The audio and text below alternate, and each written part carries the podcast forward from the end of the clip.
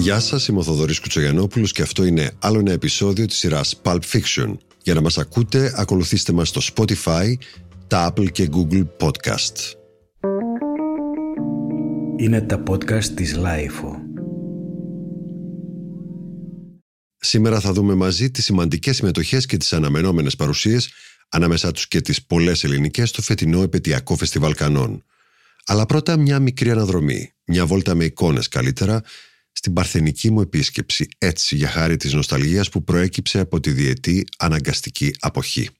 Ο Σπάικ Λι έκοβε βόλτες στην παραλία σαν τουρίστας σε παραθαλάσσιο Λούνα Παρκ. Ο Βιμ Βέντερ χαιρετούσε τους φαν στους δρόμους ντυμένος με το κλασικό λινό του κοστούμι και το καπελάκι. Ο Ρόμαν Πολάνσκι, πρόεδρος της Κριτικής Επιτροπής, έβγαινε καθημερινά βιαστικός από το Μαζεστίκ για να προλάβει τις πρωινές προβολές. Ο Λάρ Φοντρίαρ ίδρωνε χαμογελαστός στις κάμερες, ήδη φορτωμένος με την πόζα της παρεξηγημένης ιδιοφυα. Τα θυμάμαι όλα αυτά πολύ καθαρά. Αυτό που λένε για την πρώτη φορά, για την έκσταση και τη σύγχυση, ισχύει ίσως περισσότερο για τις κάνες.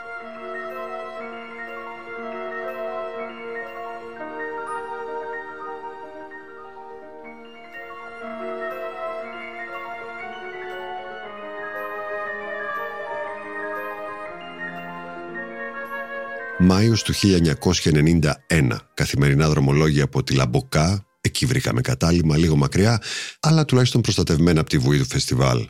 Μέχρι το Palais des Festivals για το δημοσιογραφικό screening του πρωινού. Πυρετός για τις καυτές ταινίες με την ατελείωτη ουρά τα απογεύματα, πανικός όταν κατέπλευσε με ιδιωτικό σκάφος η Μαντόνα για την εκτός συναγωνισμού πρεμιέρα του In Bed with Madonna του Άλεκ Κεσισιάν που έθαψε η σκόνη του χρόνου παρά το buzz της στιγμής.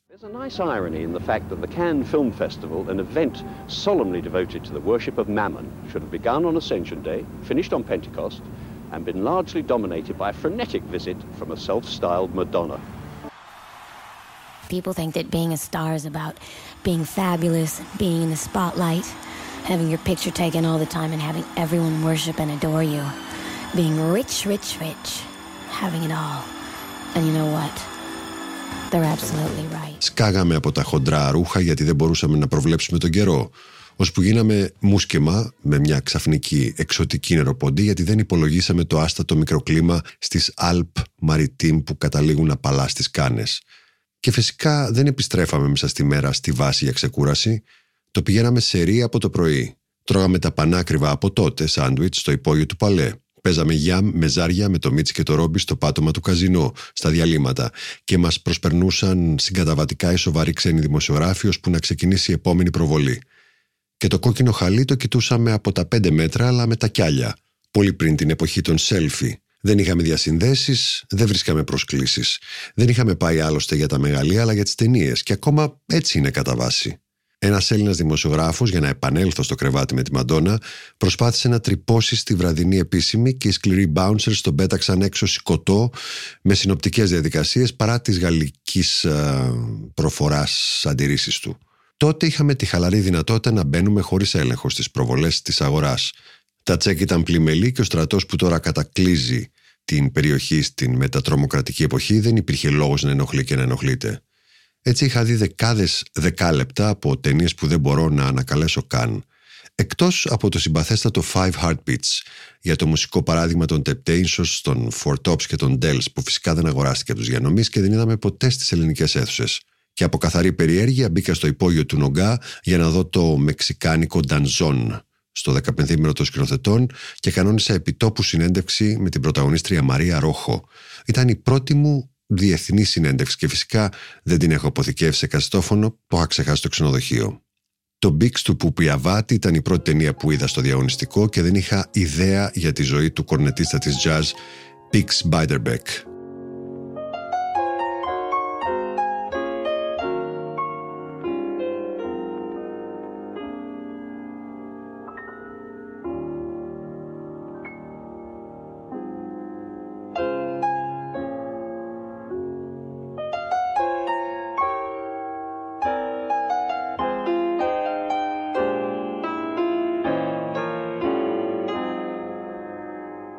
Άντεξα και τις τέσσερις ώρες της ωραίας καυγατζούς του Ζακριβέτ. Δεν είναι εύκολο όταν ξενυχτάς. Στο κανιμπάλ που δεν υπάρχει πια, αλλά δικαιώνεσαι αναδρομικά. Χάρηκα το Ορλαβή με τον Ιππολίτ Τζιραρντό. Ένιωσα αμήχανος με το Guilty by Suspicion του Winkler. Τι δουλειά είχες στις κάνες μια αμερικανική ταινία με δυνατό θέμα και τόσο αδιάφορο ακαδημαϊκό χειρισμό. Ανατρίχιασα, θυμάμαι, με τη διπλή ζωή της Βερονίκ. Πίστεψα πως ο Κισλόφσκι πάει για μεγάλο βραβείο. Τελικά η Ιρέν Ζακόμπ τιμήθηκε γιατί ο Πολάνσκι και η επιτροπή του είχαν άλλα σχέδια πιο σουρεαλιστικά. Το Barton Fink όχι μόνο κέρδιζε το Χρυσό Φοίνικα, αλλά οι αδελφοί Κοέν βραβεύτηκαν και για τη σκηνοθεσία τους. Αυτό καταργήθηκε από την επόμενη χρονιά και όποιος πλέον παίρνει το ανώτερο βραβείο αρκείται σε αυτό. Ο σταθερά συγκρουσιακός Σπάικ Λι νευρίασε τότε, αλλά ο Λαρς Φον Τρίερ που αρκέστηκε σε ένα συμβιβαστικό τεχνικό έπαθλο για το Europa ήταν αυτός που κάρφωσε με σκοπτικές δηλώσεις του τον Νάνο, όπως αποκάλεσε τον Πολωνό δημιουργό. Αν όμως ένας από τους κύριους σκοπούς ενός μεγάλου φεστιβάλ είναι να ανακαλύπτει και να προτείνει ένα δημιουργό στον κόσμο, η εμφατική χειρονομία του Πολάνσκι προς τους Σκουέν ήταν η σωστή. Ο καθένας έχει τις προτιμήσεις του, βέβαια. Θυμάμαι τρία χρόνια αργότερα, το 1994, είχαν ευριάσει που δεν πρόλαβα να δω το Pulp Fiction στην πρώτη του μεγάλη προβολή, γιατί ήταν τόσος πολύς ο διαπιστευμένος κόσμος που δεν είχαν προνοήσει οι διοργανωτές παρά τις αυξημένες προσδοκίες. Το είδα την επομένη, μου άρεσε βέβαια, πώς είναι δυνατόν να μην, αλλά είχα μια δυναμία στην κόκκινη ταινία του Κισλόφσκι που δεν πήρε κανένα μεγάλο βραβείο παρά μόνο μερικά περιφερειακά της παρηγοριάς.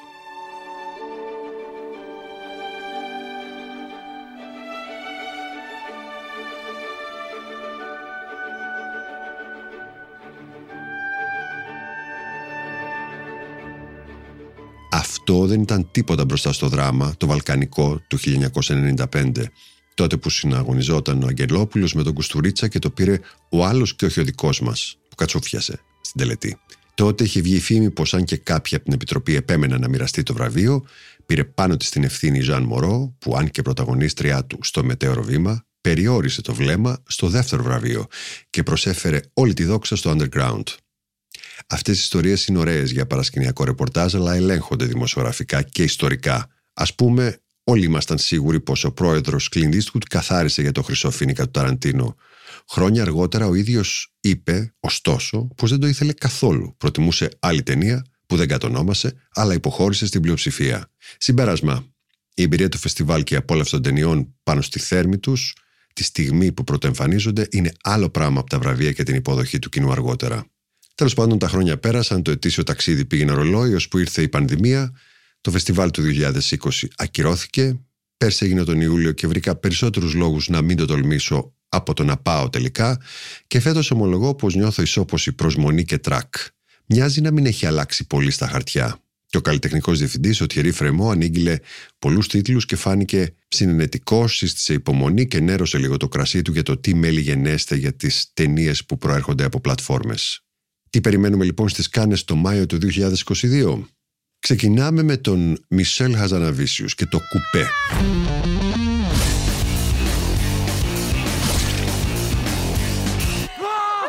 Που είναι ζόμπι κομμωδία και remake του ιαπωνικού φιλμ από το 2017 One Cut of the Dead. Κακό το προηγούμενο με τις αναρκτήριες ταινίες του Φεστιβάλ Κανών. Συνήθως εκτός συναγωνισμού όπως και αυτή. Θυμίζω το Grace of Monaco με την Νικόλ Κίτμαν ή το Βατέλ. Ας τα αφήσουμε καλύτερα αυτό. Στο διαγωνιστικό επιστρέφει ο Ρούμπεν Östlund πέντε χρόνια μετά το χρυσό του Φίνικα με το τρίγωνο της θλίψης. Γυρίστηκε στη Σουηδία και την Ελλάδα πέρσι, στην παραλία της Χιλιαδούς και το κατάκολο Ηλίας. Έχει και την ελληνική σημαία αφού γυρίστηκε εδώ και η δική μας Heretic είναι μέσα στις εταιρείες παραγωγής. Μπράβο, όπως και στο Crimes of the Future του David Cronenberg, σε συμπαραγωγή των αργών αυτών και της Ελλάδας, που γυρίστηκε επίσης πέρσι στο κέντρο της Αθήνας και μετά στον Καναδά. Παίζει Kristen Stewart, Ηλία Σεϊντού και ο Βίγκο Μόρτενσεν. It is time to stop seeing.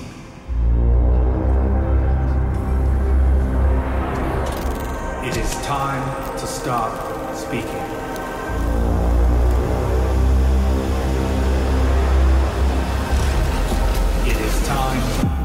Listen.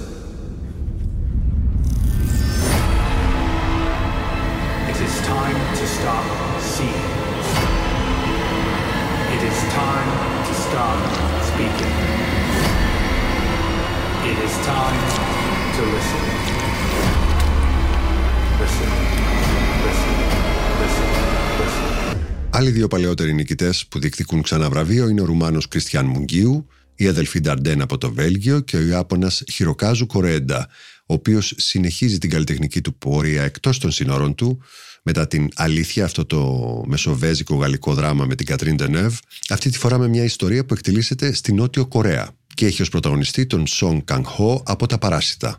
Η ταινία του λέγεται Broker. Ο Κρόνεμπεργκ, συχνότατος στα μόνα κανόν, έχει φτάσει μέχρι βραβείο επιτροπής με το Crash.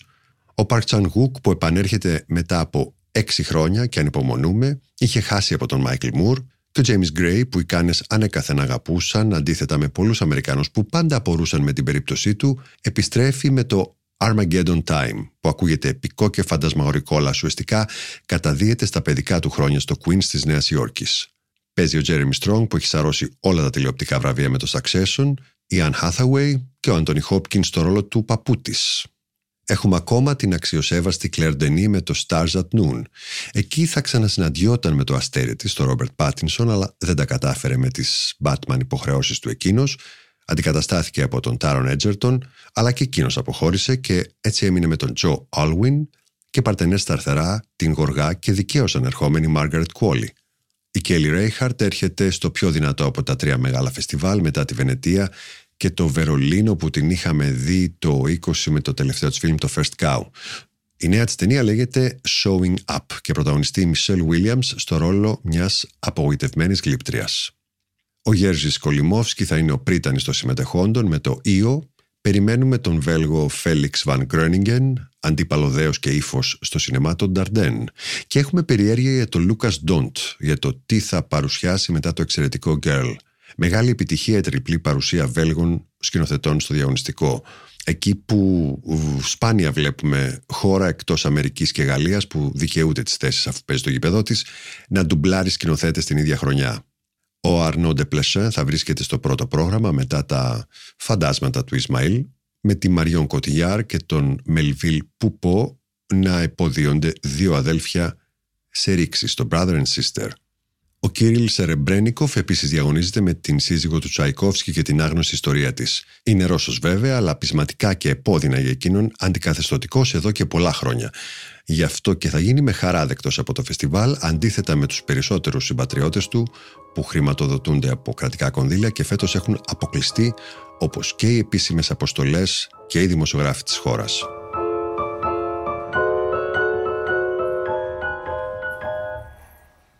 Στο τμήμα Ένα κάποιο βλέμμα, φέτος βλέπουμε κυρίως κινηματογραφιστές όχι ιδιαίτερα γνωστούς. Και αυτό είναι καλό. Δεν υπάρχουν τα μεγάλα ονόματα που συνήθως δεν χωράνε στο επίσημο διαγωνιστικό και ευγενικά εκπίπτουν εκεί. Συνεπώς, ο συναγωνισμός θα μοιάζει με ανακάλυψη και πρόθεση νέας φωνής. Όπως ας πούμε της εγγονής του Elvis Presley, ηθοποιού και μοντέλου Riley Cuff, που μαζί με την παραγωγό Gina Γκέμελ περνούν στη σκηνοθεσία για να περιγράψουν τη διαδρομή δύο αγοριών της Ινδιάνικης φυλής Λακότα Σιού στο War Pony. Τώρα, εκτός διαγωνιστικούς, στις ηχηρές πρεμιέρες έχουμε δύο πολύ αναμενόμενα γερά χαρτιά που θα δούμε σύντομα παγκοσμίως και στις ελληνικές αίθουσες.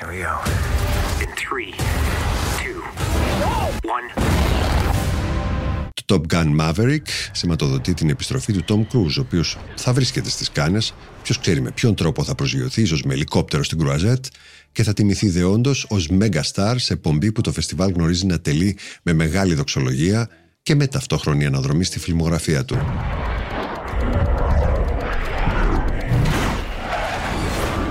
Everyone here is the best there is. Who the hell are they going to get to teach us?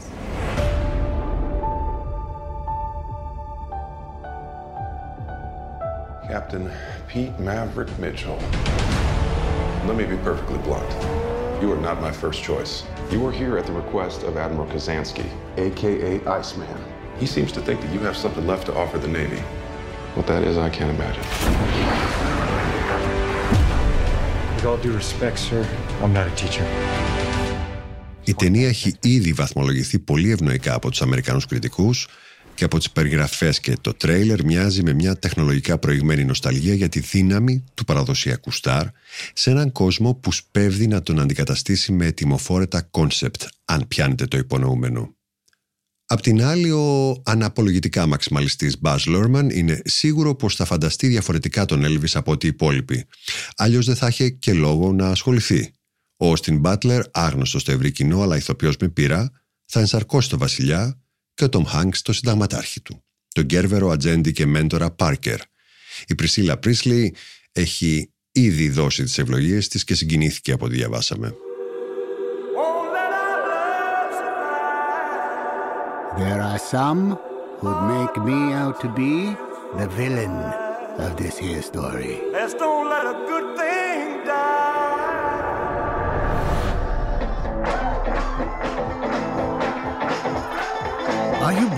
with destiny?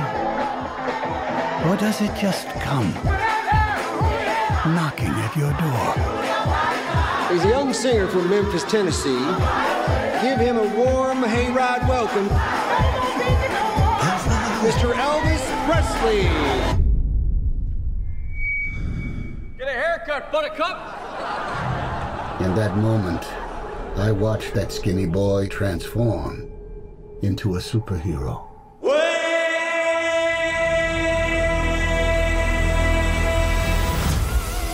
Επτά χρόνια μετά τη θριαμβευτική πρεμιέρα του Fury Road στις Κάνες, τα έξι Όσκαρ και τα εγκόμια για την νεοφεμινιστική δυναμική ματιά στη δράση, ο τσιριγότης στην καταγωγή Αυστραλός George Miller του Mad Max και του Babe είχε την ιδέα μιας υπερκομεντή φαντασίας με τίτλο «3000 Years of Longing», ένα τζίνι και τρεις ευχές στο επίκεντρο και την Tilda Swinton με τον Idris Elba στους πρωταγωνιστικούς ρόλους.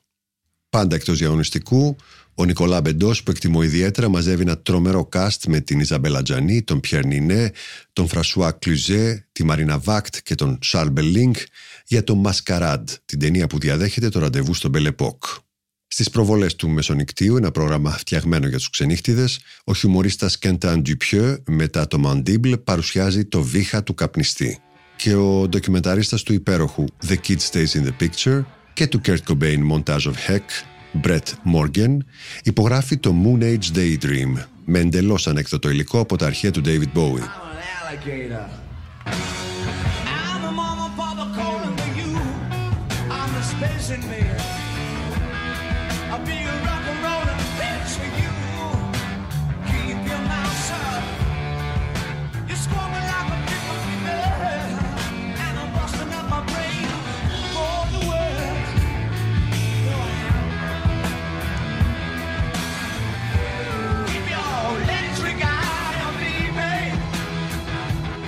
Και αν αναρωτηθείτε από τους τίτλους ποιος είναι ο Λί Γιουνγκέ με την ταινία Hunt στο ίδιο πρόγραμμα, πρόκειται για τον πρωταγωνιστή της σειράς Squid Game που σκηνοθετεί για πρώτη φορά και συμπεριλαμβάνεται στο γενναιόδωρο και προσανατολισμένο του Star φετινό ρόστερ.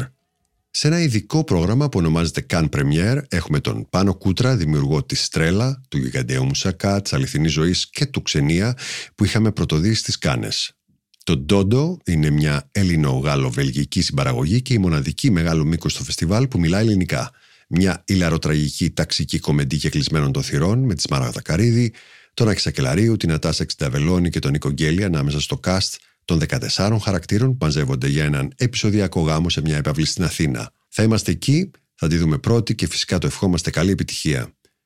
Στο ίδιο μη διαγωνιστικό τμήμα θα έχει εκλεκτή παρέα τον Ρασίντ Μπουσαρέμπ, τον Ολλανδό Ντομινίκ Μολ, τον Ουκρανό Σεργκέι Λόσνιτσα και τον Ήθαν Κόεν με τις νέες ταινίες τους, καθώς και τους Μάρκο Μπελόκιο και Ολιβιέ Ασαγιάς, οι οποίοι θα έχουν δείγματα των τηλεοπτικών σειρών τους, ο Ασαγιάς με το Irma Vep. Στην εβδομάδα κριτικής των ταινιών μικρού μήκους, τμήμα που η Ελλάδα κέρδισε πέρσι με τον Brutalia του Μανώλη Μαυρή, συμμετέχει και διεκδική βραβείο η Εύη Καλογυροπούλου. Η καστική καλλιτέχνη και σκηνοθέτης είχε πρωτοεμφανιστεί στις Κάνε με το Motorway 65 και φέτος έρχεται στο φεστιβάλ με τον θρόνο του Ξέρξη, που βασίζεται στο βίντεο art Ανήκω σε μένα, που είχαμε δει πέρσι το καλοκαίρι στα πλαίσια του UI Festival του Ιδρύματος Ωνάση στο πεδίο του Άρεος. Πρωταγωνιστεί ο Γιώργος Μαζονάκης και τη μουσική έχει συνθέσει η Kid Moxie. Το δεκαπενθήμενο των σκηνοθετών θέλει υπομονή και χρόνο, αφοσίωση θα έλεγα, για όσους έχουν έστω και κάποιο κενό ανάμεσα σε τόσες ταινίες που γεμίζουν τα επίσημα προγράμματα.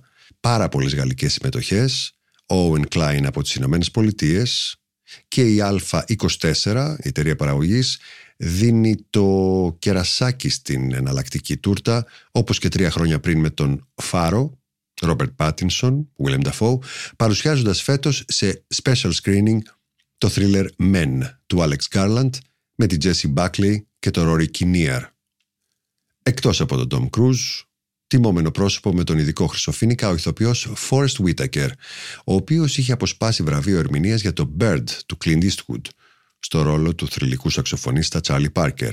Με την ευκαιρία, ο κάτοχος Όσκαρ για τον τελευταίο βασιλιά της Σκωτίας θα παρουσιάσει τη νέα του ταινία, το For the Sake of Peace, με φόντο το ταραχώδες νεοσύστατο κράτος του Νοτιού Σουδάν. 34 χρόνια πριν ήρθα στο υπέροχο αυτό φεστιβάλ, έκτοτε δεν έπαψα να ασχολούμαι με την επαφή και την ανθρωπιά στο έργο μου και δεν το μετάνιωσα ποτέ, δήλωσε ο Βίτακερ.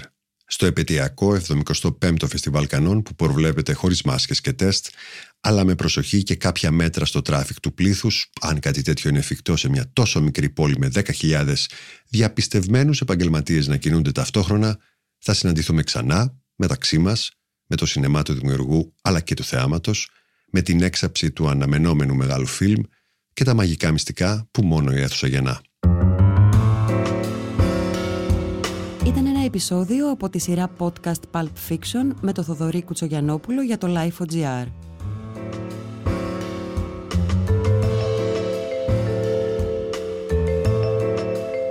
Τα podcast της Lifeo ανανεώνονται καθημερινά και τα ακούτε μέσα από το Life.gr ή τις εφαρμογές της Apple, του Spotify ή της Google. Κάντε subscribe πατώντας πάνω στα αντίστοιχα εικονίδια για να μην χάνετε κανένα επεισόδιο. Είναι τα podcast της Lifeo.